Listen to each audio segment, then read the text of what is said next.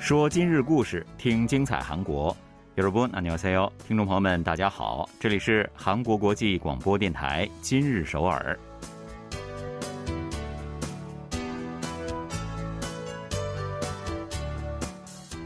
聚焦今日首尔，体会当下韩国。让我们带您走遍韩国的每个角落。让我们把最真实的韩国送到您的耳边。各位听众，大家好，我是主持人朴龙军，我是主持人婉玲。 最近这两天，韩国举国上下可以说沉浸在一片悲痛的气氛之中啊。嗯，是的。那上周末呢，首尔梨泰院发生了踩踏事故，这给所有的人都带来了巨大的冲击。韩国政府也把十月三十号到十一月五号制定为国家哀悼期，向死者表示悼念。并且呢，在首尔市内设置了集体灵堂。嗯，在这一期间呢，所有的公共机构和驻外领事馆呢，都将降半旗致哀，公务员们也都将佩戴黑色的丝带，以示哀悼。是的，国务总理韩德洙还宣布将首尔龙山区指定为特别灾区。保健福祉部和首尔市政府决定联合启动葬礼支援小组，并且全力为受伤者提供治疗，为伤亡者家属提供心理治疗。并且在国家创伤中心成立心理支援小组，提供相关的援助。嗯，是啊，其实面对这样突如其来的悲剧啊，我觉得人们真的是太需要心理上的治疗和帮助了。是，那三十一号呢，政府还发布了有关辅助方案，将会安排所有的死者家属和属地政府专员一对一的对接，并对全国三十一家殡仪馆派遣公务员协助办理丧葬业务。虽然怎么做啊，都是没有办法去弥补失去亲人的痛苦的。当然呢，还是要希望政府的这些举措能够为逝者家属们带去一些帮助，还有一些安慰吧。是啊，愿逝者安息，生者坚强。好的，那接下来呢，就让我们一起走进今天的今日首尔，看一看本期节目有哪些内容要跟您分享呢？梨泰院踩踏事故之后，全国上下掀起追悼潮，民众纷纷前往灵堂吊唁。各地取消万圣节活动，文体界也用自己的方式表示哀悼。悲剧之中也有人性的微光。参与梨泰院事故救助活动的警察在网上倾诉没能救助更多人的懊悔心情，却被网民们一致鼓励和感谢。韩国老牌综艺节目《全国歌唱大赛》最近频频占据热搜榜，得到了男女老少，尤其是年轻一代的热烈追捧。这到底是为什么呢？好的，稍后呢，就让我们一起走进今天的今日首尔吧。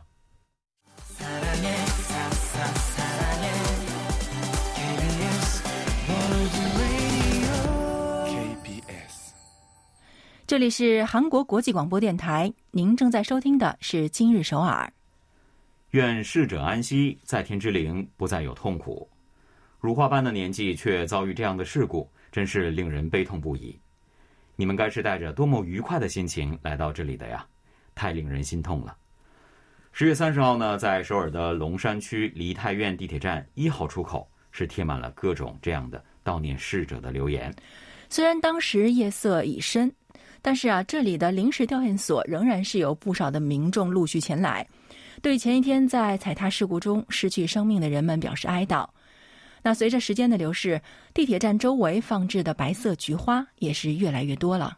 呃，除了韩国人呢，有一些外国人啊，也是来到这里点起了蜡烛，为逝者送上鲜花。在这次的事故当中的死亡者中，还有二十几名呢是外国人。在临时追悼点前，有人在哭泣，也有人在拥抱着互相安慰。二十六岁的李某望着事故现场茫然自失，他说啊，当天自己呢也是在附近的。但是回到家里啊，才通过电视新闻听到了噩耗，所以今天特地来这里悼念。还有一位二十来岁的大学生来悼念自己的学长，他说不敢相信这是真的。嗯，还有一位七十岁的老人家呢，在便签纸上写下了“希望你们忘记所有痛苦，安息吧”这样的内容，把它贴在了墙上。那天除了地铁站一号出口附近，在梨泰院的很多地方呢，都能够看到悼念死者的鲜花和留言。三十一日，首尔市表示将从当天至十一月五日，在市区各地设立集体灵堂，去悼念梨泰院踩踏事故的遇难者们。在首尔广场设立的遇难者集体灵堂呢，吊唁者可以从每天上午八点到晚上十点前往吊唁。当天，韩国总统尹锡悦和夫人金建熙也是前往集体灵堂吊唁了遇难者。嗯，是的，在全国上下的吊唁潮之中啊，各地的万圣节活动以及各种演出也纷纷被取消。首尔马浦区的宏大商会十月三十日取消了宏大万圣节活动的所有剩余日程。这次活动呢，从十月二十八号开始，原本是计划举行万圣节市场和街头舞蹈节，一直到十月三十一号。另外呢，首尔市的中路区大学路虽然是准备了万圣节派对活动，但是也宣布取消了。从十月二十八日开始，在首尔蚕市主体育场举行的打击乐节，那天呢也没有进行最后的一场演出。釜山市呢，则是取消了原定于十月三十日举行的同一个亚洲庆典的韩流演唱会。京畿道龙仁市的爱宝乐园以及首尔市松坡区的乐天世界，每年呢也都是会举行万圣节游行活动的。不过呢，今年也是因为这次的事故，决定取消相关的活动了。而各家电视台呢，也都纷纷停播了周末的综艺节目。另外呢，有一些企业，比如说三星电子，他们是原定于十月二十八日至三十日，在首尔市城东区的圣水洞举行万圣节美食派对。这个派对呢，也是提前结束了。LG 电子呢，也取消了密室逃脱咖啡店的第二季万圣节的庆祝活动。演艺界呢，也纷纷取消了原定的一些活动，来表示悼念啊。S.M. 娱乐取消了原定于十月三十号举办的万圣节派对，定在这几天的影视剧见面会还有制作发布会呢，也都是纷纷取消了。歌手专辑和新歌的发布也都按下了暂停键。体育界也参与到了追悼之中。韩国女子职业篮球十月三十日在仁川举行的新韩银行和 KB 明星队的二零二二到二零二三赛季揭幕赛上，没有进行中场的休息演出活动。另外就是职业篮球 LG 队呢，当天在昌原主场比赛中，原本是计划身穿万圣节的服装向球迷们送出纪念品的，后来也都全部取消了。对于那些失去亲人的家庭来说啊，恐怕这几天呢，整个世界都停止转动了。但愿全国民众的这些发自内心的共情，能够给他们带来些许的安慰，让他们能够坚强一些吧。好的，我们一起来听一首歌曲吧，来自苏阳。《风之歌》，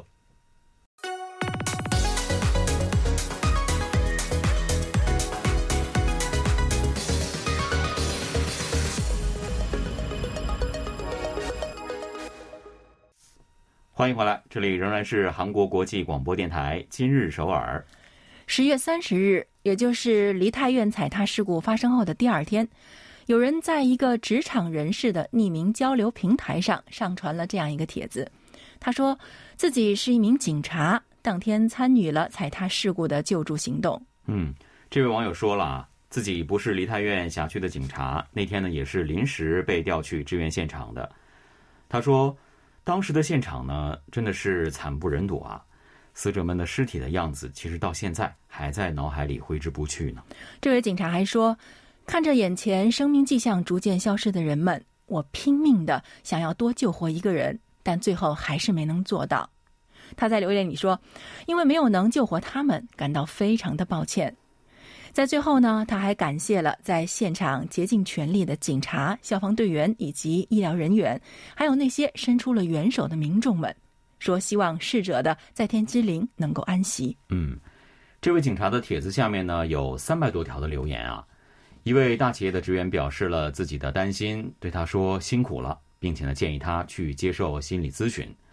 还有一位银行职员也说：“真心感谢您的付出，请不要自责。”在同样一个平台呢，也有一位啊警察上传了题为“梨泰院事故，对不起”这样的帖子。他说啊，如果需要追责，没错，这是警察的错误，因为没有能够提前预料到，又因为没能预防事故的发生。但是呢，他还感慨说啊。为了多数人的安全去限制少数人的自由，的确也是很难的。他还说呢，警察的确是错了，所以现在请媒体啊、报道啊都停下来吧，感觉实在是太累了。我觉得真的是能感受到他复杂的心情啊，那里边有懊悔、有自责，还有无奈，那也有一些些的委屈。我觉得，嗯，那网民们呢也都纷纷在他的帖子下留言，那让他不要自责，说啊。你一点错都没有。还有呢，希望他不要因为这些声音变得泄气。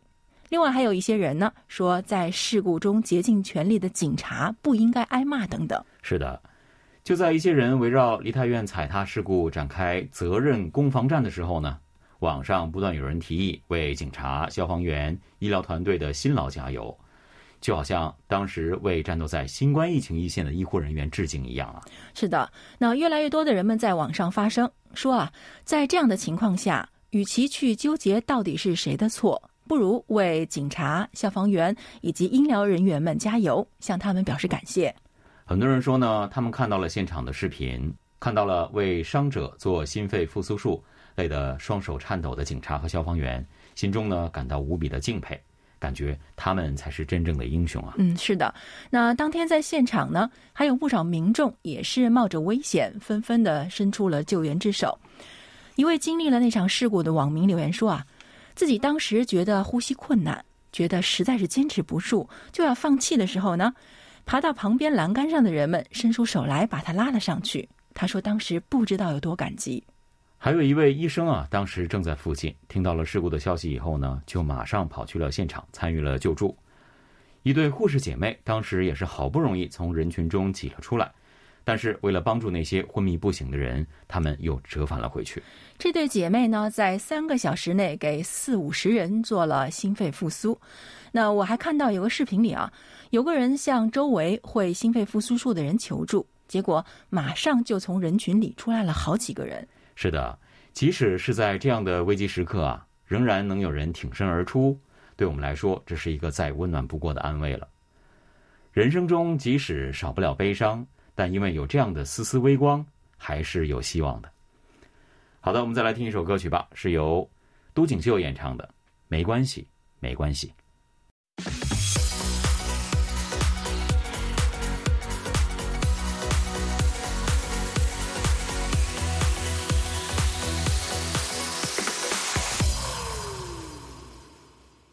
这里仍然是韩国国际广播电台今日首尔，让我们一起来看最后一条消息。嗯，继十月十六日之后，十月二十三日下午一点左右，全国歌唱大赛又一次登上了实时热搜榜。网民们在收看了由金申英主持的这档节目之后啊，连续两周纷纷在网上发声，将 KBS 电视台的这档长寿节目推上了热搜榜。是的。说到这档全国歌唱大赛啊，在韩国可以说是无人不知、无人不晓了。这是韩国最长寿的一档电视音乐选秀节目。那历史呢，可以追溯到一九八零年。嗯，而与这档节目同样著名的是他之前的主持人宋海。嗯，那宋海呢，是从一九八八年五月起开始担任全国歌唱大赛的主持人呢。这么一做啊，就做了三十五年。那今年四月呢，他还以最年长电视音乐秀的这个选秀节目主持人身份被载入了吉尼斯世界纪录。那今年六月呢，宋海去世了，享年九十五岁。在他之后接棒全国歌唱大赛主持人的是今年三十九岁的搞笑女艺人、主持人金申英。而自从 KBS 决定由他来接任这档节目的主持之后呢，二三十岁的年轻人就开始讨论起了平时并不太感兴趣的这档节目。这一关注度呢，也体现在了收视率上。十月十六日，金申英主持的节目首播便创下了百分之十点九的收视率。这也是今年来这档节目的最高收视率了。据统计，为了看金声英主持的这档节目啊，有二百八十多万人坐到了电视机前。是，有人呢在社交网络上发帖说，因为自己家里没有电视啊，所以呢还特地的跑到了长辈亲戚家里去看了那天的节目。在电视机逐渐从客厅消失的 OTT 时代啊，因为金声英加盟全国歌唱大赛。年轻人也上演了寻找电视三万里的一幕。嗯，十月十六日，在以 MZ 一代为主要用户的推特上，全国歌唱大赛作为实时热搜关键词迅速登上榜单。之后呢，还不断有观看直播的认证照上传。而这一火热的现象背后呢，其实也是二三十岁年轻人的一种情绪的释放吧。全国歌唱大赛这档节目呢，因为历史悠久，因此也不可避免的成为了。老一辈的主要舞台啊，而这次青年金申英的能力呢得到了认可，接过了主持人的话筒，年轻一代呢也从中受到了极大的鼓舞，看到了希望。大学生李胜明说自己看着金声英主持全国歌唱大赛的时候呢，就感到心里一酸，因为他的梦想也是在电视广播领域做出成绩，而金声英让他更加坚定了我可以的信心。有人说了啊，现在的年轻人呢，好比站在了悬崖的前面，原本就很艰难的就业之路，遭遇到了新冠疫情之后，无异于雪上加霜，再加上年长者越来越多。二零二五年呢，六十五岁以上的人口占到五分之一的超老龄社会也即将到来了，年轻人群被排挤成了非主流了。而金声音之类的女性搞笑艺人呢，一直以来都是 K 内容市场上的边缘人。虽然在申东烨、刘在石等等中年男性主持人们主持的节目中，作为辅助的角色也是有出色的表现的，但是却很少能够看到由他们担纲主要角色的节目。能够引领时代的是男性，而不是女性；是中年，而不是青年。这样的一个意识呢，似乎根深蒂固啊。那这也是为什么最初在物色全国歌唱大赛新主持人的时候，被讨论最多的都是一些。七十多岁的男性艺人们，嗯，而金声音则克服了青年、搞笑艺人还有女性这三个所谓的非主流因素，最终成为全国歌唱大赛的新舵手。所以这一个事实对于年轻人们来说呢，无疑是一种非主流的胜利，所以呢，让他们格外的欢欣鼓舞。在金申英加入之后呢，登上全国歌唱大赛舞台的年轻人也是增加了。十月十六号的节目当中，夺得最优秀奖的。就是一个只有二十五岁的女大学生，她说呢，自己正在为学费发愁呢。拿了第一名的奖金之后，终于可以继续学业了。